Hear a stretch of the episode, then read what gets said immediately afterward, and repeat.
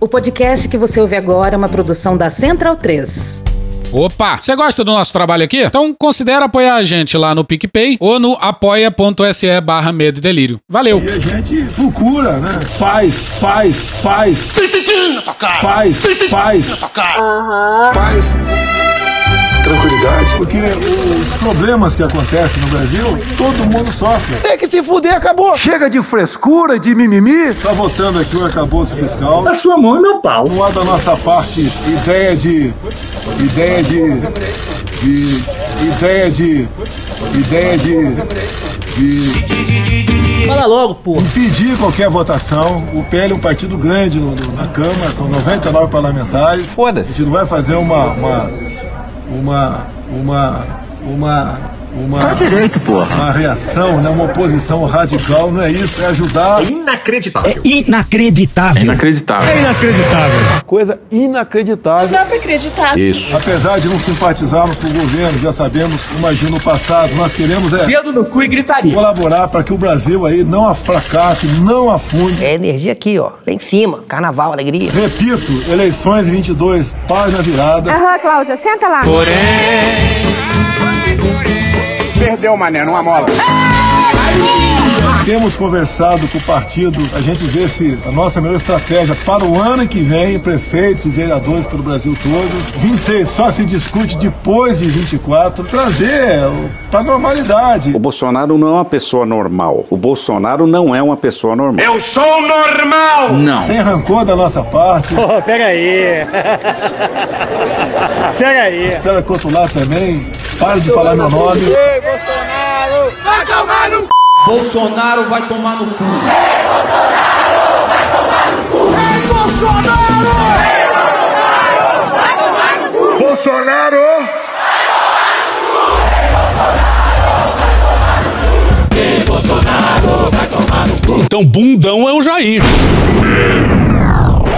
aconselhado pelos advogados, ele vai tentar uma estratégia de não tensionar com o STF mais do que já está tensionado.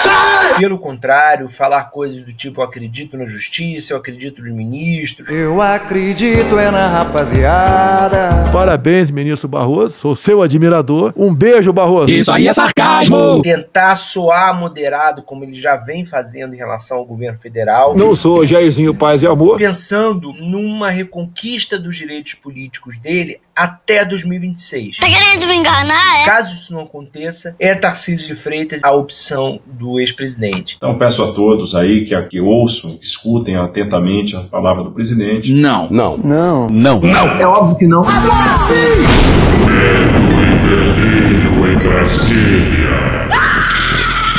Vocês percebem a loucura? Legal. Olá, bem-vindos ao Medo e Delírio em Brasília com as últimas notícias do que restou do Brasil. Bom dia, boa tarde, boa noite. Por enquanto. Eu sou o Cristiano Botafogo. Cristiano, seu lixo. Cristiano, seu lixo. Cristiano, seu lixo. Cristiano, seu lixo. Cristiano, seu lixo. Cristiano, seu lixo. E Cristiano. Nojento. E o Medo e Delírio em Brasília Porra, seu medo e delírio em Brasília, porra. é escrito por Pedro Daltro. abraço, Dalton. Pedro Daltro. Pedro Daltro. Pedro Daltro. Pedro Daltro. Um abraço pra você e pro Cristiano, aquele verme maldito. Esse é o episódio dias 137 a 140. Ah, é? Foda-se. Bora passar pano? Não. Então bora passar um pouquinho menos de raiva? Bora. Bora.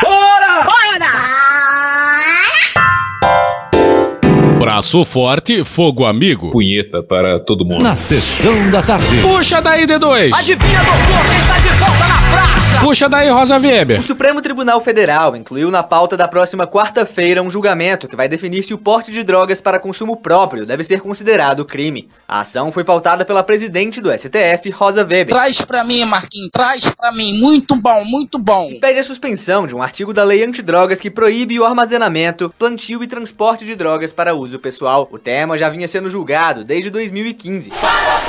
Mas foi paralisado após um pedido de vista do ministro Teori Zavascki. Que é isso? Que morreu em 2017. O caso então passou para o ministro Alexandre de Moraes. Cachorro do Supremo, o Xandão, Xandão. que liberou o processo para ser julgado em 2018. Em 2018. Em 2018.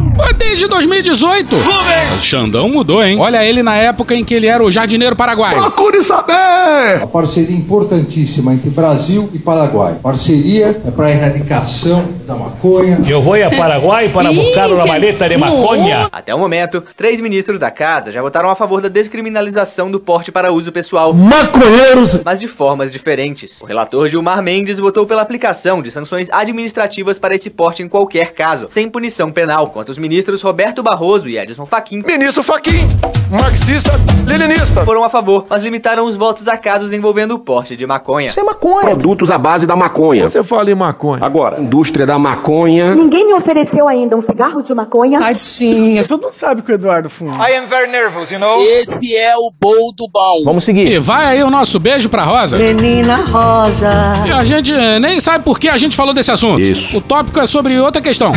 Vamos seguir. Uma coisa que a gente vive falando em vão Sabe, sabe, é que não tem hora melhor pra ir pra cima dos militares do que agora. Pelos simples fatos de que a gente nunca fez isso antes e pela primeira vez Nunca antes na história da humanidade. eles estão tomando porrada de tudo que é lado. Forças Armadas, filha da puta! Nunca antes na história deste país. Alô? O exército brasileiro tinha sido criticado pela direita. Algo que foi conquistado pelo finado governo militar de Bolsonaro. Os generais estão de parabéns. Outro comando do caralho, filha da puta! Rapaz. A novidade é que agora as críticas foram parar no Congresso, numa sessão da Comissão de Relações Exteriores. O Múcio É um crédito de confiança. E os comandantes das três forças foram mais uma vez pro Congresso toda hora isso, cara. fazer apresentações enfadonhas. Chato pra E aí, caralho. depois de duas horas, aconteceu isso aqui, ó. Vamos passar a palavra ao deputado Ricardo Salles. Desde já vai nosso pedido de desculpa. Desculpe. Desculpe. Esse tópico vai ser puxado, hein? Difícil. Bom, senhor presidente, muito bom dia. irmão, bom dia ao caralho, parceiro. Senhor ministro Zé Múcio Monteiro, grande figura, sempre por onde passou, angariando amigos, apoios, mais do que justos. Nosso grande ministro da Defesa, prazer em vê-lo. Tá errado isso daí. Se o Salles tá elogiando o ministro do Lula, é porque tá errado, porra. E deve ser o único ministro do Lula que o Salles gosta. que será? Circulou aqui no parlamento Um cigarro de maconha. uma informação de que Um havia cigarro de maconha. um movimento para terminar, acabar com a possibilidade de operações de garantia da lei e da ordem por parte das Forças Armadas. E a experiência que eu tive com as GLOs ao longo dos, dos dois anos e meio do governo e depois o que acompanhamos depois, eu manifesto aqui minha concordância. Minha concordância. E pra quem não sabe, até o exército muitas vezes é contra essas GLOs. O próprio Vilas Boas, quando comandante do exército, já se colocou contra. Mas olha a argumentação do Salles. O Moro é comunista, lógico que é. Não, porra. Eu acho que essas operações de garantia da lei e da ordem Uma bosta. têm um custo absurdo, Que absurdo, cara. uma efetividade baixíssima. Olha só. Lembrando que o exército cobra pelo uso das aeronaves, hein? O Ministério do Meio Ambiente tinha que pagar milhões Um milhão de reais. pra usar as aeronaves do exército. Eu presenciei as operações de GLO na Amazônia, foi enxugar gelo o tempo inteiro. É como se fosse enxugar gelo, e nesse enxugar gelo é que as pessoas acabam não morrendo afogadas. Não, brother. Eu me lembro de uma, opera- de uma das exposições feitas no Comando Militar do Norte, em que era só slide de cuidado com questão odontológica, plantio de árvore, e não sei, ma- não tinha um único uma operação efetiva de troca de tiro com garimpo ilegal, com invasão de local em plena atividade. Porra, e é muito cretinismo pra dar conta, hein? Logo o Salles que tinha um carinho danado pelos garimpeiros. festa danada. A única operação efetiva que foi feita foi feita a revelia do planejamento do MD, do MD, Michael Douglas!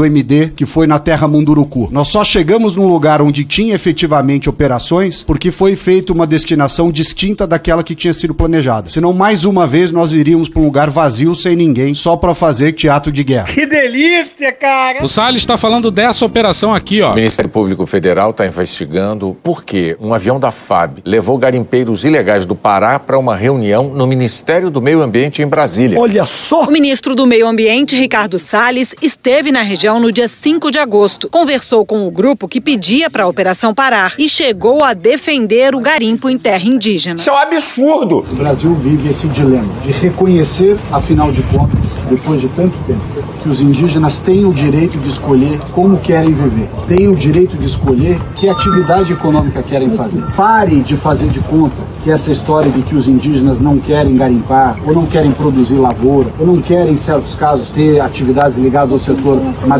florestal, como se isso fosse uma verdade absoluta. Isso era a política do governo Bolsonaro. Bolsonaro disse que quer regulamentar a atividade garimpeira, inclusive em terras indígenas. É a intenção, inclusive para índio. A gente tem que ter o direito de explorar o garimpo na tua propriedade. Que a terra, a terra indígena é como se fosse propriedade deles. Pois é, e por isso tá muito estranho o Salles em pleno congresso reclamando que o exército não trocou tiro com o garimpeiro. Que estranho, hein? Foi justamente nesse episódio aí, do discurso do Salles, que garimpeiros pegaram carona num jatinho da FAB para ir para Brasília. A FAB informou ao Ministério Público Federal que lideranças indígenas solicitaram tratativas com o Ministério do Meio Ambiente em Brasília e no dia seguinte a FAB transportou o grupo até Brasília. Representantes do povo Munduruku disseram ao Ministério Público que apoiam a fiscalização do IBAMA e que não viajaram para Brasília no avião da FAB para o encontro no Ministério Público. Que o avião transportou um pequeno grupo de indígenas que defende interesses de garimpeiros que fazem a exploração ilegal, ilegal, ilegal de minérios no interior da terra indígena. Segundo o MPF, ao transportar criminosos, pode ter se configurado desvio de finalidade. Eu acho que sim. Já que a presença da FAB na região tinha o objetivo de apoiar a operação contra os crimes ambientais. Calma, que piora. O procurador Paulo de Tarso Moreira Oliveira investiga se houve improbidade administrativa e afirma que, conforme relatos, a paralisação temporária da fiscalização É meu pau em sua mão. foi suficiente para que os infratores escondessem seus equipamentos Tá aí, e desarmassem os locais de exploração, Tá aí, impedindo qualquer flagrante Tá aí, após retorno da ação fiscalizatória no dia 7 de agosto. É isso aí. Olha a merda aí, ó. Que a referida operação foi subitamente suspensa para possibilitar o diálogo entre garimpeiros e o Ministério do Meio Ambiente. But why? Why would you do that? Why would you do any of that? Pelo que merecem ser apurados os fatos expostos e adotadas as medidas cabíveis. O ouvinte mais atento, então deve estar se perguntando por que caralhos o Salles mencionou justamente essa operação. Por quê? Por quê? Por quê? Por quê? Por quê? Por quê? Atenção, é agora que o bicho vai pegar. E aliás, esta operação Munduruku resultou na apreensão do avião da FAB pelos indígenas lá em Jacareacanga. E quem mandou os indígenas para Brasília no avião da FAB para liberar o avião foi o então ministro da Defesa. O general de exército Fernando Azevedo e Silva E não teve, na época, a dignidade de via público a dizer que não tinha sido o Ministério do Meio Ambiente que transportou indígena para Brasília. Que babado. Foi o ministro da Defesa que fez isso para liberar o avião da FAB que estava apreendido em Jacareacanga pelos indígenas. Olha que legal. Bom, o Salles Malandramente. usa a palavra indígenas. Mas, na verdade, o nome certo para esse caso seria garimpeiros. Ele tá caguetando o Ministério da Defesa, hein? Tá certíssimo. Ministério da Defesa que na época era comandado pelo General de exército Fernando Azevedo e Silva Pois é, aquele mesmo que sobrevoou a manifestação golpista do lado do presidente no helicóptero militar e que volta e meia é ouvido por aí como o folclórico general democrata. Então é preciso deixar bem claro isso. Operações que ficavam, leva a tropa pra lá, leva a tropa pra cá, uma fortuna de avião, de helicóptero, de tanque, de não sei mais o que, caminhão, efetividade zero. Zero. Zero. Próximo de zero. E é muita ironia ver o Salles reclamando da inefetividade de operações ambientais. E depois ele ainda diz que quem fez a GLO funcionar foi a Polícia Federal e a Força Nacional de Segurança. O Salles está determinado a bater no exército. Mas vamos seguir. Muito bem, vamos voltar. Segundo, artigo 142. Mais uma vez, apoio nosso para mudança desse artigo 142. Tanto se falou na história de papel moderador. Vai tomar no cu, cara. Toda hora essa discussão, cara. Poder moderador, poder moderador, poder, poder, poder moderador. E olha o naipe da mudança que o Salles quer. Da atuação, etc. Não tem papel moderador nenhum, não foi usado e não deve ser usado. Realmente melhor remover o artigo 142. Radical de esquerda. Esquerda radicalíssima. Melhor remover o artigo 142. Caralho. A proposta de mudança é sumir com o artigo 142. Sabe como é que é, né? Porque afinal o exército não exerceu o seu poder moderador. Poder moderador, poder moderador. Quando ele não executou o golpe. Nunca aquilo foi um golpe. Cala a boca! Terceiro, com relação à politização das Forças Armadas. Bora, galera. Embora o discurso seja de despolitização das Forças Armadas, o que nós estamos vendo é uma tucanização das Forças Armadas. Caralho. Maravilha! Quem comandava essa sessão da Comissão de Relações Exteriores era um tucano. Como ele, como a mãe dele que eu conheci também. Não, porra, o Serra não, né? E o general Arruda que o diga quando foi surpreendido pelos discursos e falas que deram ensejo depois ao seu enfraquecimento à frente do comando do exército. O Arruda foi o comandante do exército escolhido pelo Lula. Eu é errado. E não deu pra entender muito quais seriam os discursos que derrubaram o Arruda. Será que ele tá falando do discurso do general Tomás, que veio à tona dois dias antes da queda do Arruda? O Exército Imortal de Caxias, instituição de Estado, apolítica, apartidária, imparcial e coesa, integrada à sociedade. Nesse caso, a tucanização seria um general posando de democrata. Mas o que foi noticiado na época é que o Arruda se recusou a tirar o comando de um batalhão que passaria pro. Curiosamente, um batalhão que seria crucial na estratégia de golpe discutida no zap do Cid. Terceiro lugar. Era pra ser o quarto ponto. Aqui a gente tem compromisso com a exatidão. Meu pau em sua mão. Guerra cibernética. Não tem algo mais falacioso do que essa história de guerra cibernética. Será que não estamos enfrentando uma nova guerra? Atenção! O batalhão, o regimento, seja lá o que for de guerra cibernética, não conseguiu sequer produzir um relatório minimamente decente sobre as urnas eletrônicas. Maravilhoso! Portanto, não vai fazer guerra cibernética com ninguém.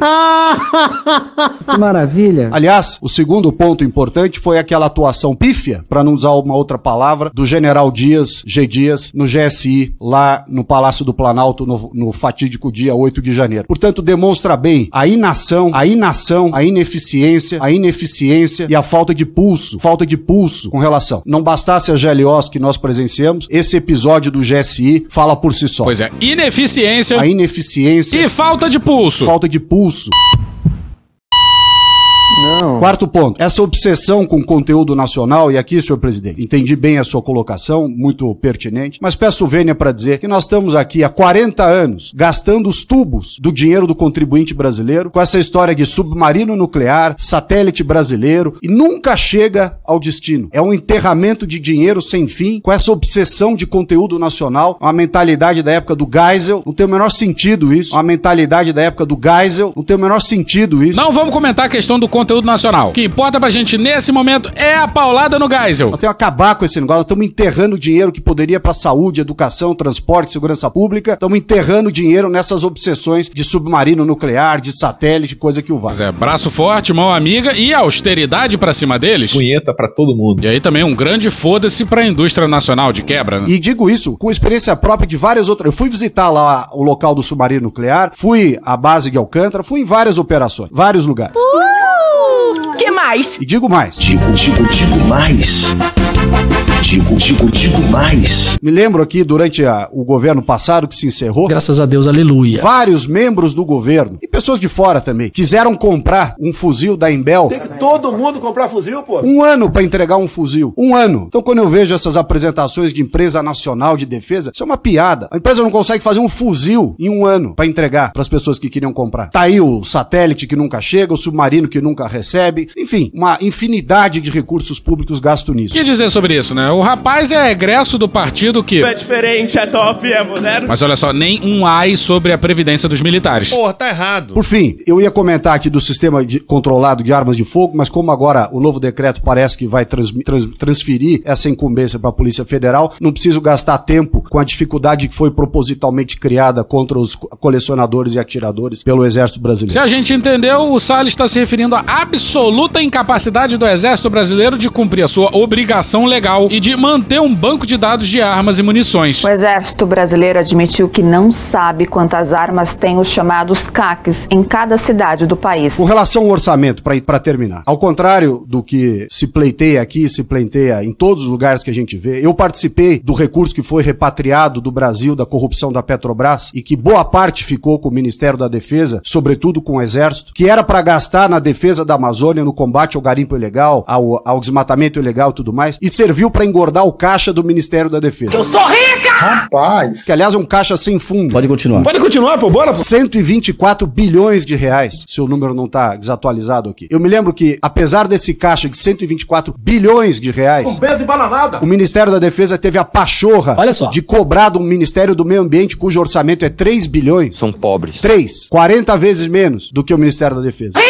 Um sobrevoo de helicóptero Black Hawk que foi usado lá em Santa Maria quando foi feitas as operações de meio ambiente lá no Rio Grande do Sul. 1 milhão e 200 mil reais. Caralho! Um milhão de reais! 200 mil reais de sobrevoo de helicóptero. É o fim da picada. Olá, eu gosto de dinheiro. Ele tá falando de uma operação no Rio Grande do Sul, mas a mesma coisa aconteceu com a ajuda aos Yanomamis. E teve voadora no General Tomás, hein? Que tava a poucos metros dele. Ninguém tem coragem de falar? Um orçamento que já é gigantesco, que gasta uma fortuna de pessoal. Nós vemos os números estratosféricos que são apresentados aqui e peço vênia ao General Tomás para citar o caso que foi colocado na imprensa de 770 mil reais de indenização ao General Tomás quando passou da, da, da ativa para reserva. Que loucura. Podia ter mencionado isso aqui também, né? O Mourão, o Ramos, o Heleno e o Braga Neto é, receberam, embolsaram um salário acima de 100 mil reais em junho. Essa tem sido a finalidade do dinheiro do contribuinte brasileiro. As operações de abate de aeronave, de tráfico de drogas, de combate ao tráfico de drogas nos rios da Amazônia, de fronteira com Bolívia, com Colômbia, com tudo isso, zero de efetividade, zero de efetividade, zero de efetividade, zero de efetividade. Tá bom, já. Quando você vê a quantidade de operações que foi divulgada, 698 operações, eu pergunto, quantos aviões nós abatemos? Quantas operações de conflito houve com os traficantes? Isso sim, nós estamos gastando dinheiro com inimigos fictícios, inimigos fictícios, fictícios, fictícios, fictícios, o míssil de não sei aonde, a bateria antiaérea pra guerrear com quem? Com a Argentina, que não tem nem doce de leite mais? Nem fala. Pra quê? Pra quê? Por quê? O inimigo fictício, o inimigo fictício, o inimigo fictício, a gente fica gastando fortunas do contribuinte brasileiro com essa obsessão de míssil balístico. Míssil balístico pra quê? Pra quê? Pra quê? Por quê? Se nem na guerra, nem na, na fronteira, pra lei do abate a gente usa o armamento que tem. Brasil tem a fronteira mais peneira, vazia que nós temos. Ninguém quer ir pro confronto. É só desculpa pra não ir no pau. Ou seja, nós estamos gastando uma fortuna de dinheiro do contribuinte com inimigos fictícios, inimigos fictícios e o inimigo real, que é esse da fronteira, a turma foge do combate como o diabo foge da cruz. Eu, portanto, senhor presidente, fica aqui a minha manifestação para que nós não ampliemos o orçamento das Forças Armadas, não ampliemos o orçamento das Forças Armadas, tenhamos sim o fim da GLO e revoguemos o artigo 142. Essa é a minha posição. Agradeço o tempo despendido. Muito obrigado. Caralho! Caralho. Caralho! Caralho! Caralho! Caralho! Caralho! Caralho! Caralho! Caralho, deu branco. Caralho! Caralho! Caralho! Caralho! Isso aí aconteceu no dia 18 de maio, dois dias depois que o general Paulo Chagas resolveu desabafar num tweet. Locutor militar, é contigo. Cara de pilantra, jeito de pilantra, fala de pilantra e atitudes de pilantra. Tem rabo de jacaré, tem couro de jacaré, tem cara de jacaré. É jacaré, gente. Será que é pilantra? Eu não sei. Segundo o senador general Hamilton Mourão, Bom dia! que conviveu com ele no governo Bolsonaro, o hoje deputado Ricardo Salles é um sem caráter, incapaz de trabalhar em equipe. Ele sempre andou sozinho os 30 anos que eu tive lá. Eu nunca vi o Bolsonaro com ninguém. Que prefere o confronto constante e a falta de compostura para tratar com seus pares. Esse, esse cara passou aí há um ano e pouco no meu governo, nunca abriu a boca em reunião de ministro. Nada, sempre de boca fechada. Até que aconteceu a saída, né? Aconteceu um pouco tarde, mas aconteceu. De acordo com o senador, Salles esteve envolvido em episódios de lavagem de dinheiro por meio do escritório de advocacia que possui junto com sua mãe. Ô, rapaz, pergunta pra tua mãe o comprovante que ela deu pro teu pai. Tendo sido absolvido graças aos contatos que possui. É porque eu mereci! Foi secretário particular de Geraldo Alckmin. Viva Lula! E secretário do Meio Ambiente do Estado de São Paulo. Ocasião em que possivelmente tenha estado envolvido em caso de corrupção na liberação de licenças ambientais. Tava esperando o quê? Segundo Mourão, como ministro, Salles costumava aparecer armado às reuniões. Eu quero todo mundo armado. Por isso foi proibido por ele de entrar nessas condições em seu gabinete. Eu só gosto pra caralho mesmo, parceiro. A audiência pública ocorrida em 18 de maio do corrente, o Congresso Nacional agrediu verbalmente as Forças Armadas. Tadinho. Tadinha, que barra. E saiu da sala antes de ouvir as respostas dos comandantes de forças. Tô ousado. Petulante. Tá certíssimo. Em suma, na opinião do senador Mourão, Não significa absolutamente nada. a qual confio, Caguei. Salles é um covarde que não merece a mínima consideração. Volto então à pergunta: será que é um pilantra? Quem o conhece que o diga. babado. Foi esse currículo aí que levou um governo de generais, o governo Bolsonaro, a dar pra ele o Ministério do Meio Ambiente. Faz algum sentido pra você isso? Pois bem. E a gente lembra no livro Confissão do Vilas Boas, ele enaltece o Salles. Matéria do Caio Sartori no dia 11 de fevereiro de 21 no Estadão. Para Vilas Boas, Salles é alvo de um massacre de acusações, com origem até mesmo no exterior. O ex-comandante disse que o ministro, abre aspas, corajosamente, desde que assumiu sua pasta, vem lutando para desmontar estruturas aparelhadas, ineficientes e corrompidas, que criaram um ambiente favorável à dissipação de recursos financeiros, sem que se produzam os efeitos pretendidos. É impressão minha ou ele definiu as Forças Armadas? Estruturas aparelhadas, ineficientes e corrompidas, que criaram um ambiente favorável à dissipação de recursos financeiros, sem que se produzam os efeitos pretendidos. Fico! E se você achava que a gente tinha ido longe demais, dando espaço pro Salles? Se prepare, pois aí vem outro sujeito do partido que é. Diferente, é top, é moderno. E já vai aí nosso pedido de desculpa de novo. Foi mal, tava doidão. Com vocês, Marcel Van Hatten. Como foi bastante citado aqui Rui Barbosa. E já pedimos desculpa pro Rui Barbosa. Eu quero citar uma frase de Rui Barbosa que hoje de manhã circulou no grupo de WhatsApp dos nossos colaboradores. Diz a frase que talvez seja muito mais adequada à situação em que pese as demais frases serem igualmente importantes, as já mencionadas aqui pelos comandos. Comando para matar. Diz a frase seguinte: De tanto ver triunfar as nulidades, de tanto ver prosperar a desonra, de tanto ver crescer a injustiça, de tanto ver agigantarem-se os poderes nas mãos dos maus, o homem chega a desanimar-se da virtude. Me deixa bastante chateado, chateado. A rir-se da honra e a ter vergonha de ser honesto. Onde é que esse rapaz quer chegar, hein? Na casa do caralho, na casa do caralho. Eu não sou povo desse rapaz! Essa frase de Rui Barbosa, senhor presidente, caros colegas, talvez defina muito bem a, o sentimento do brasileiro e aqui vai com também toda, todo o cuidado de quem tem respeito pela história e trajetória das Forças Armadas Brasileiras. Não tem! Por tudo que já contribuiu e fez pelo Brasil. Uma bosta.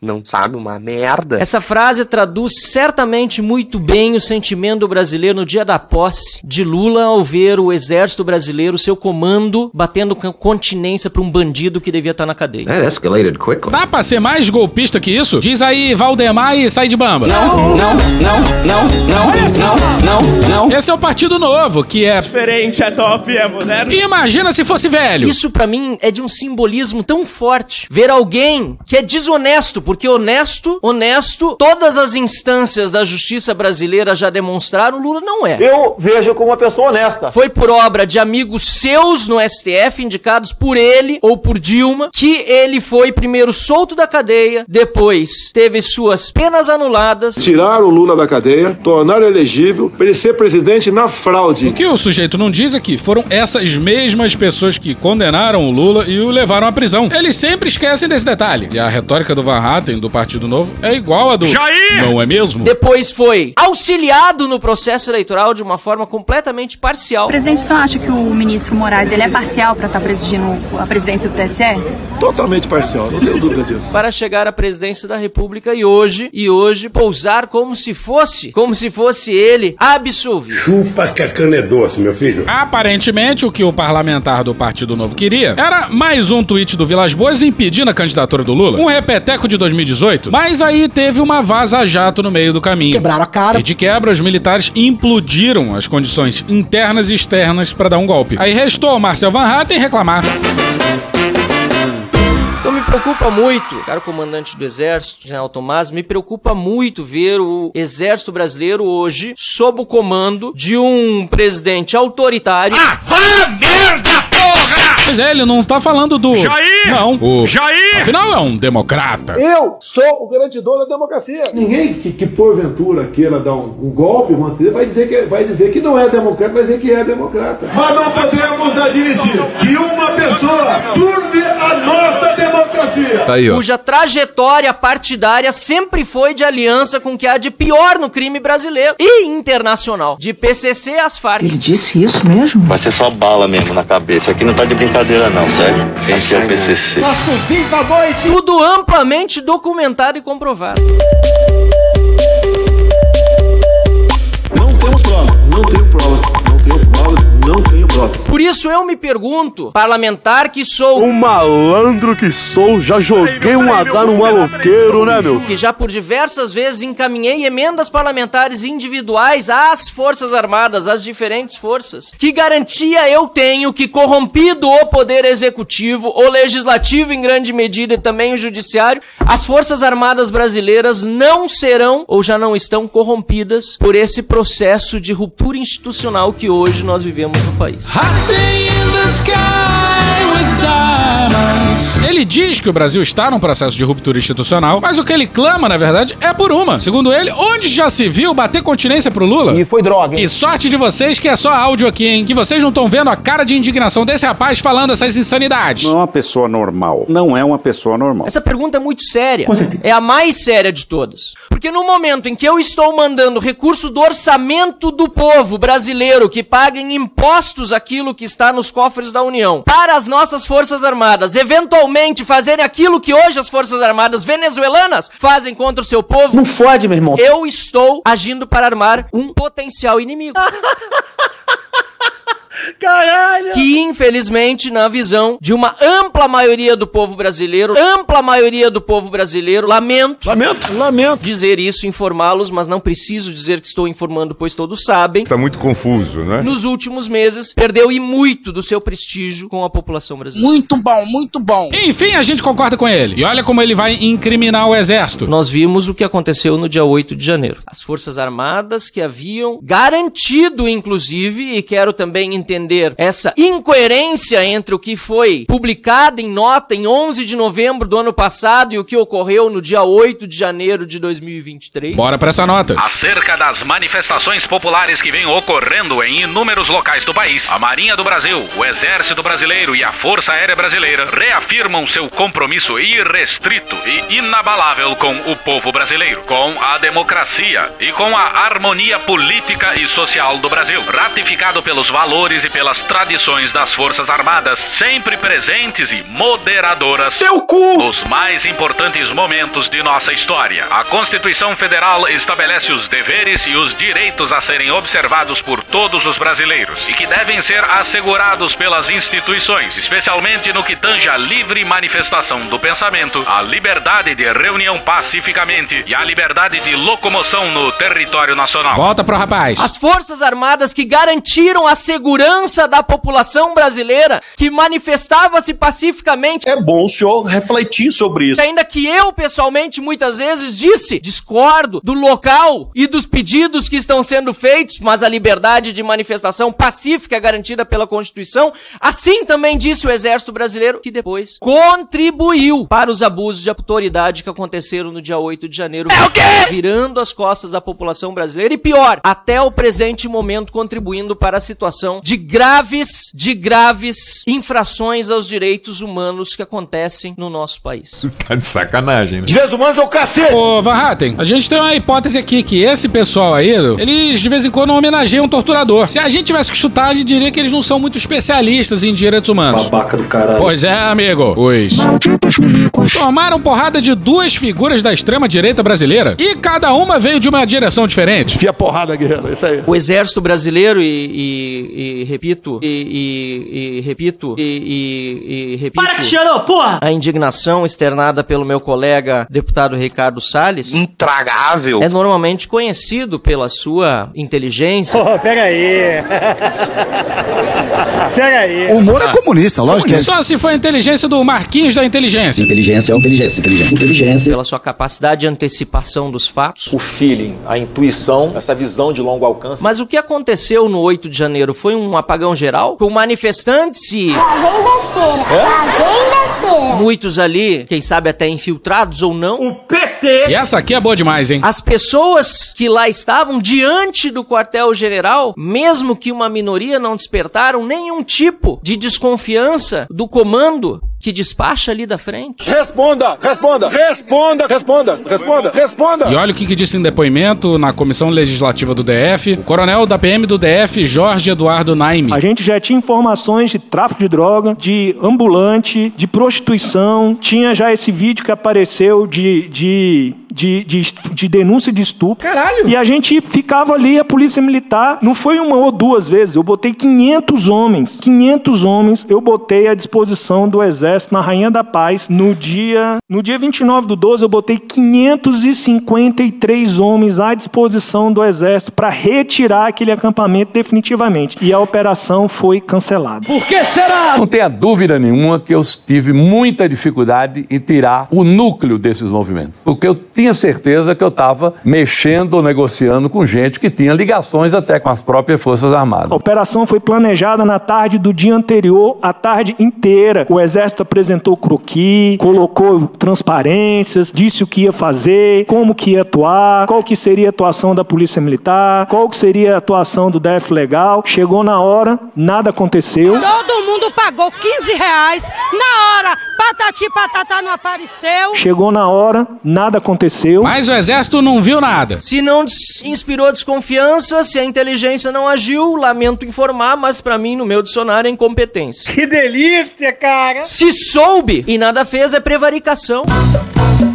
Prevaricou. E vale repetir que todas essas porradas aí que você ouviu foram dadas por figuras da extrema-direita brasileira. Um ex-ministro do finado governo militar de Bolsonaro e outro, um dos mais fiéis aliados desse mesmo finado governo militar de Bolsonaro. Mas parte da esquerda acha que não é a melhor hora pra bater nos malditos milicos. A hora é agora, porra! Eles não vão ser defendidos nem pelos seus defensores habituais. É braço forte, fogo amigo. Mas não esqueçamos também da punheta para todo mundo. Quem inventou isso acho que foi o Pedro Dal. E o Glauber Braga resumiu bem a participação desses dois caras aí. O que dois parlamentares aqui fizeram foi praticamente olhar para os senhores e dizer que não nos servem porque não aceitaram as nossas tentativas golpistas de não acatar aquele que foi o resultado das urnas. Luiz Inácio Lula da Silva está eleito presidente da República.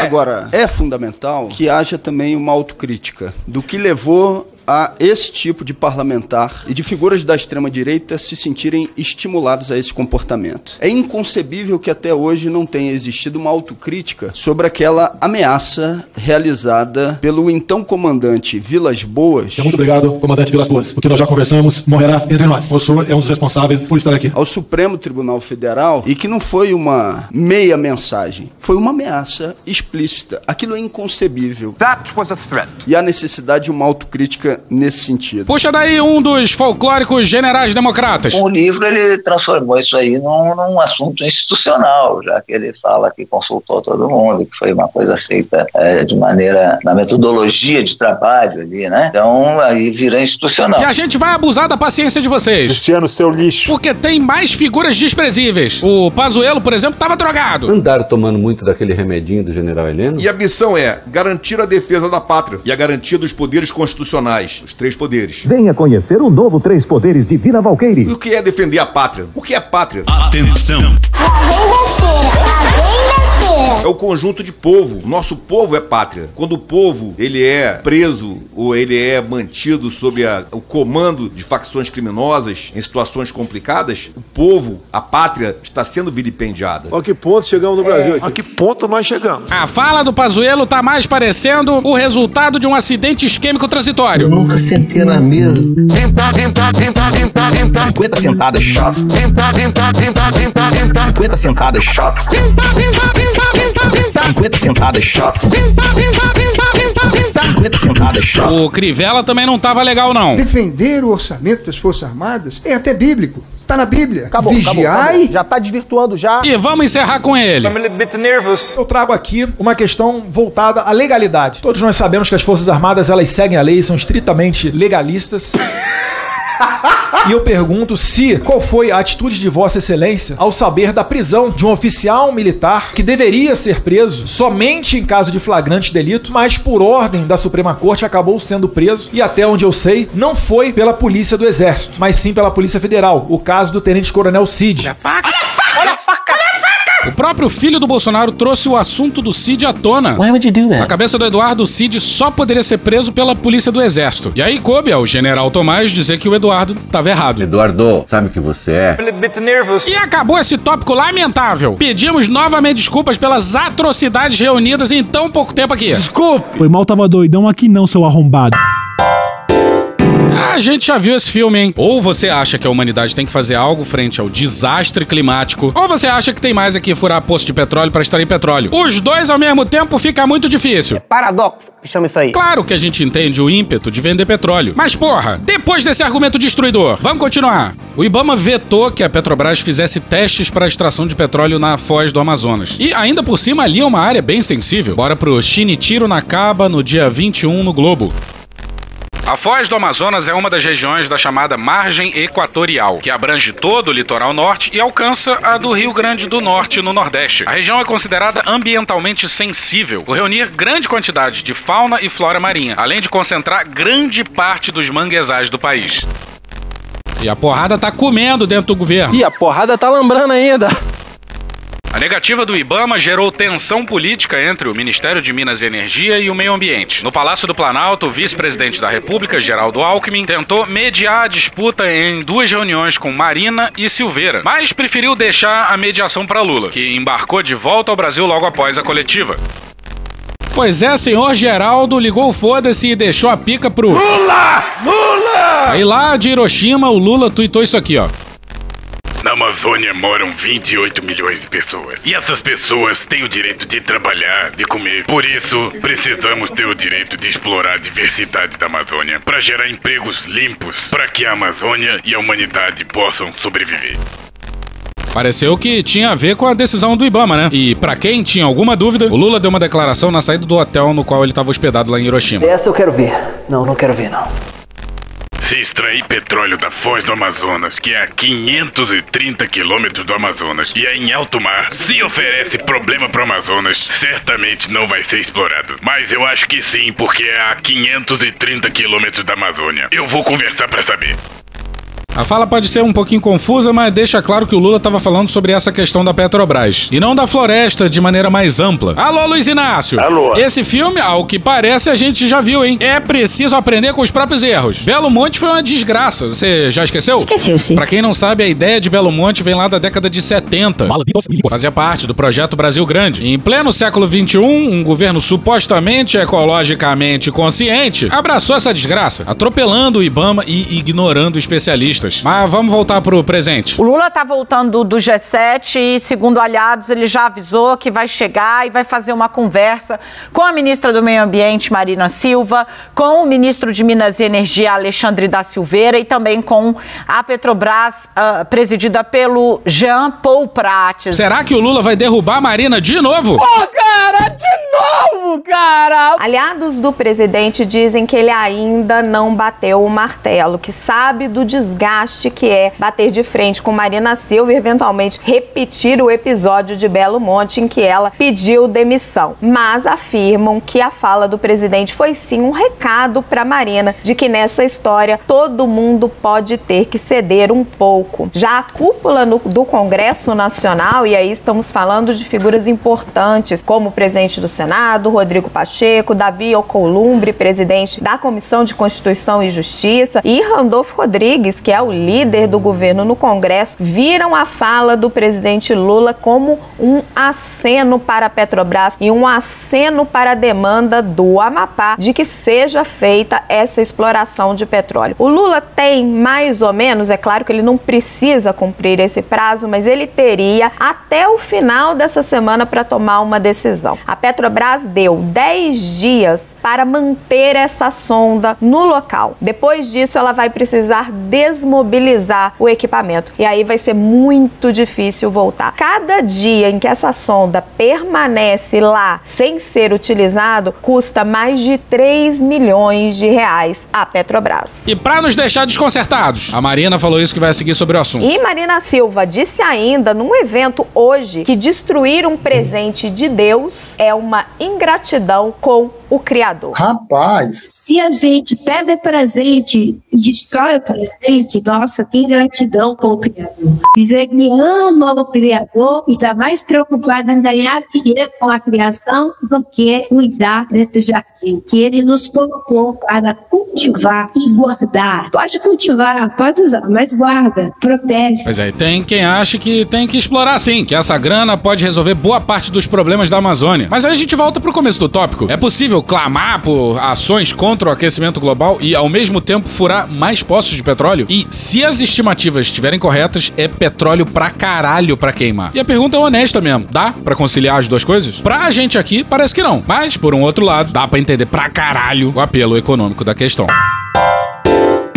Eu sei que são bacharéis, diplomatas. E o Lula tomou uma entortada do Zelensky, hein? Os dois marcaram uma reunião aos 45 do segundo tempo na cúpula do G7 lá em Hiroshima. E o Zelensky nem deu as caras. Na cara, na cara, na cara, que loucura. Mas o tópico versa sobre essa fala do Lula, numa coletiva lá em Hiroshima. Olha, faz 15 dias que eu mandei o meu ex-ministro das Relações Exteriores ir à Ucrânia falar com o Zelensky. O que eu sinto é que nem o Putin nem o Zelensky estão falando em paz nesse momento. Me parece que os dois acreditam que, sabe, alguém vai ganhar e não precisa discutir a paz. Eu estou convencido que se não houver uma discussão sobre a paz, essa guerra pode ser muito longa. Até aí tudo muito bem. Tá tudo muito bom. Muito bem. Mas aí o Lula resolveu dizer isso aqui, ó. Se vocês viram o discurso do presidente Biden, Presidente Biden, presidente Biden, presidente Biden. que não fala em paz, ou seja, ele fala e a Rússia tem que abandonar, sabe? Para isso, eu não sei se ela vai abandonar. A gente não vai nem entrar no mérito do argumento, mas não faz o menor sentido o presidente brasileiro citar dessa forma o presidente americano. Pragmatismo, né? Diplomaticamente, isso aí não tem nenhum sentido, não ajuda em nada na resolução do conflito da Ucrânia e só atrapalha a nossa relação com os americanos, a troco de absolutamente nada. Ou seja, vocês percebem a loucura? Não é só o presidente americano, é qualquer aliado. Não ajuda em nada o Brasil. O Lula podia dizer isso enquanto ex-presidente, enquanto analista político, mas como presidente da República é tiro no pé. E tem sim como criticar a posição americana. Mas dá pra fazer isso sem citar o país e o nome do presidente, né, porra? E malandro é malandro. Algumas semanas atrás, o Lula criticou os europeus por dar armas à Ucrânia, como se a solução fosse deixar o Putin à vontade. Criticamos aqui, fomos criticados por isso, e até o Lula se tocou que não pegou bem. De uma vez só, ele tinha criticado europeus e americanos. Thomas Trauman no Poder 360 no dia 10.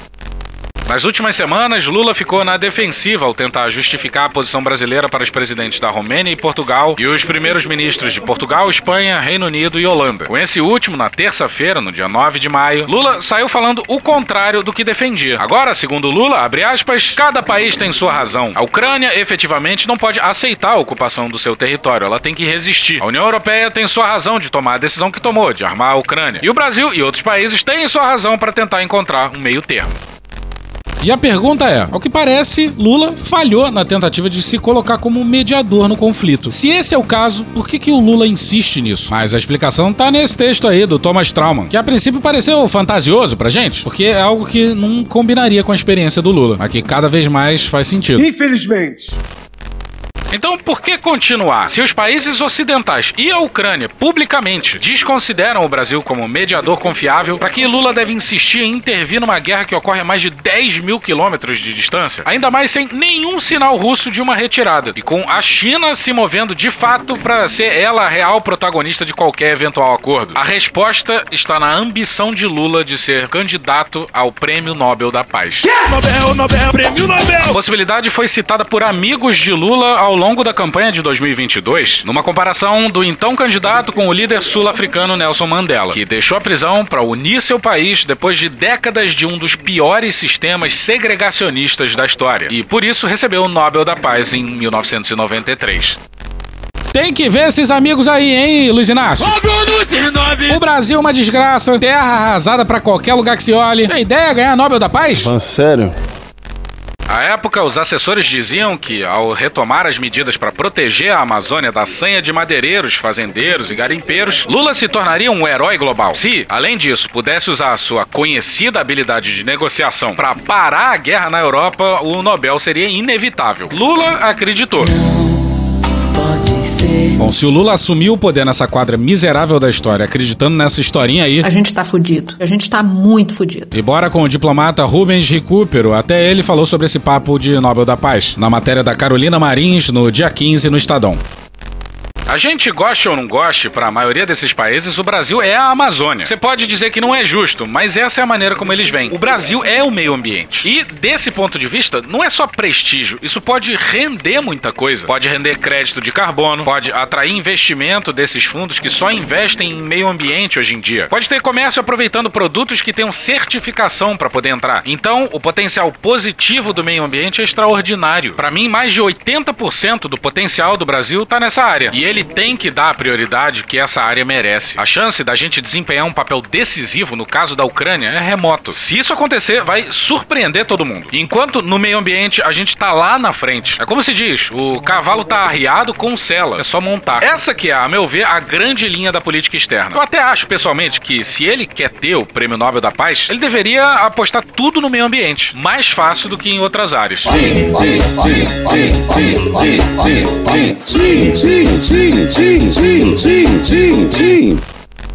Pois é, menos Ucrânia e mais Amazônia, Luiz Inácio. Sabe, sabe, sabe. Porque quanto mais tiro no pé o Lula der na questão da Ucrânia, mais difícil vai ser pegar dinheiro de europeus e americanos. Vamos encontrar e discutir com a Indonésia sobre a questão da floresta da Indonésia, da floresta do Congo, para que a gente possa, enquanto mundo que ainda tem floresta, oferecer para o mundo uma possibilidade de tratar seriamente a manutenção dessas florestas, desde que o mundo rico cumpra com os compromissos que tem afirmados na COP15 Copenhague, na, no, no, encontro de Paris, ou seja, todas as cópias as pessoas falam que vão doar 100 bilhões de dólares ao ano para que os países em desenvolvimento possam preservar a natureza. Nós estamos aguardando. Obviamente que eu recebi, tem o fundo, o fundo Amazônia, que foi criado com a Noruega e com a Alemanha. Os Estados Unidos ofereceu 500 milhões, sabe, um pouco dia. Eu não entendi o que ele falou. A, a Inglaterra também ofereceu 500 milhões, mas ainda falta muito para os 100 bilhões que eles estão prometendo.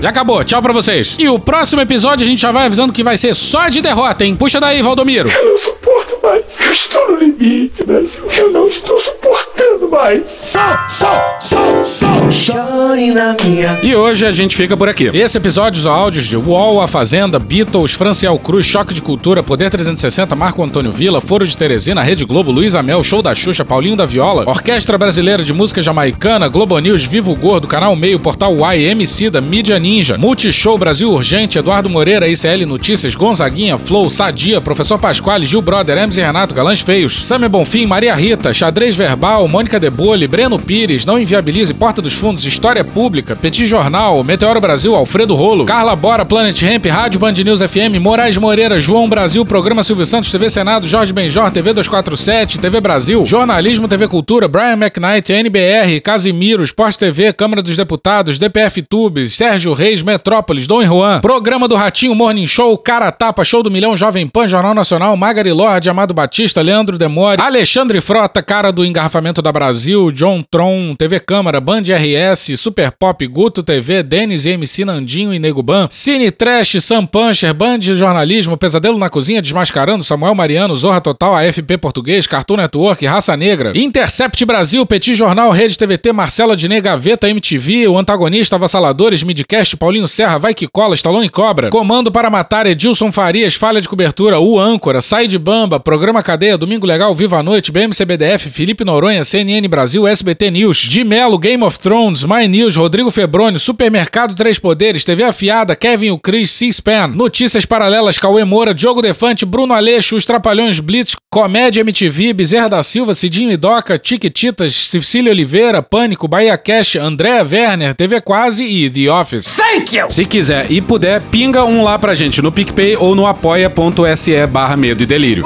Doação ao caralho, porra. Não tem nem dinheiro pra me comprar um jogo de videogame, moro, cara? Assina o nosso feed no seu agregador de podcast favorito e dá uma olhada nas nossas redes sociais. E também no loja.medoedelirioembrasilha.com.br. Eu sou Cristiano Botafogo, o Medo e Delírio em Brasília é escrito por Pedro Daltro e um grande abraço. Bora passar pano? Não. Mas bora passar menos raiva? Bora.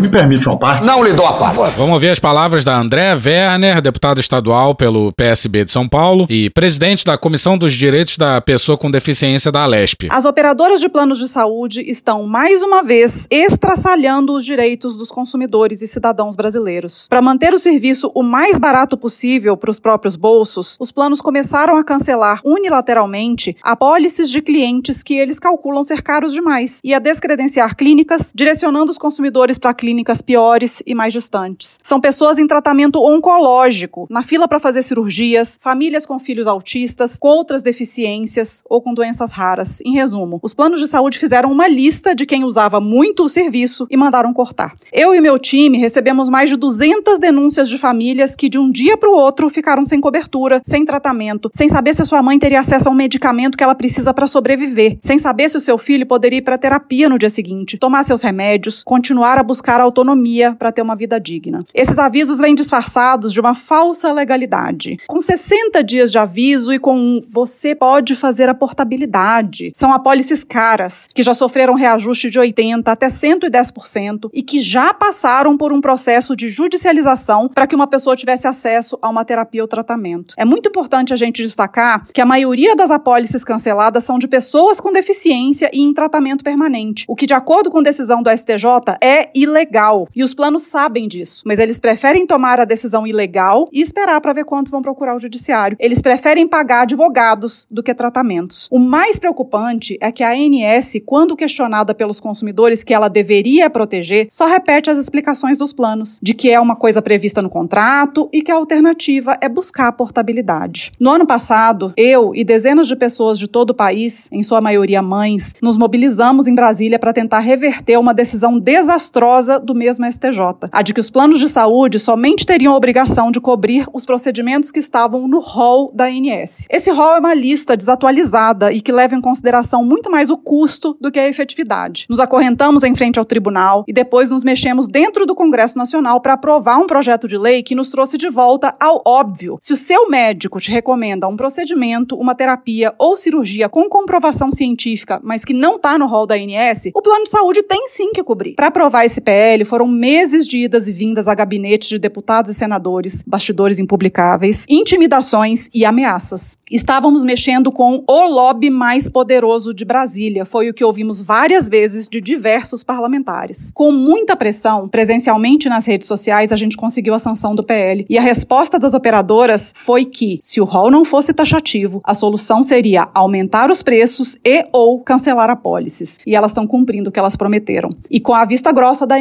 Que deveria regular esse mercado, mas desde o ano passado vem agindo mais como advogada das operadoras do que como agência reguladora. O diretor da ANS, Paulo Rebelo, ex-chefe de gabinete de Ricardo Barros, se posicionou abertamente a favor do rol taxativo. Em todas as reuniões sobre o PL que derrubou a decisão do STJ, ele se posicionou ao lado das operadoras. Agora, mais uma vez, a ANS falha vergonhosamente em regular o setor e dar assistência ao cidadão e opta simplesmente por ignorar a jurisprudência. Por quê? Levamos a denúncia ao Ministério Público, que entendeu a gravidade do caso e já abriu inquérito civil. Continuamos recebendo denúncias todos os dias no e-mail denúncia@andreawerner.com.br. Vamos continuar lutando e acompanhando de perto esse caso, garantindo que os direitos das pessoas com deficiência sejam respeitados. O direito ao lucro não pode estar acima do direito à vida. Acabou? Acabou!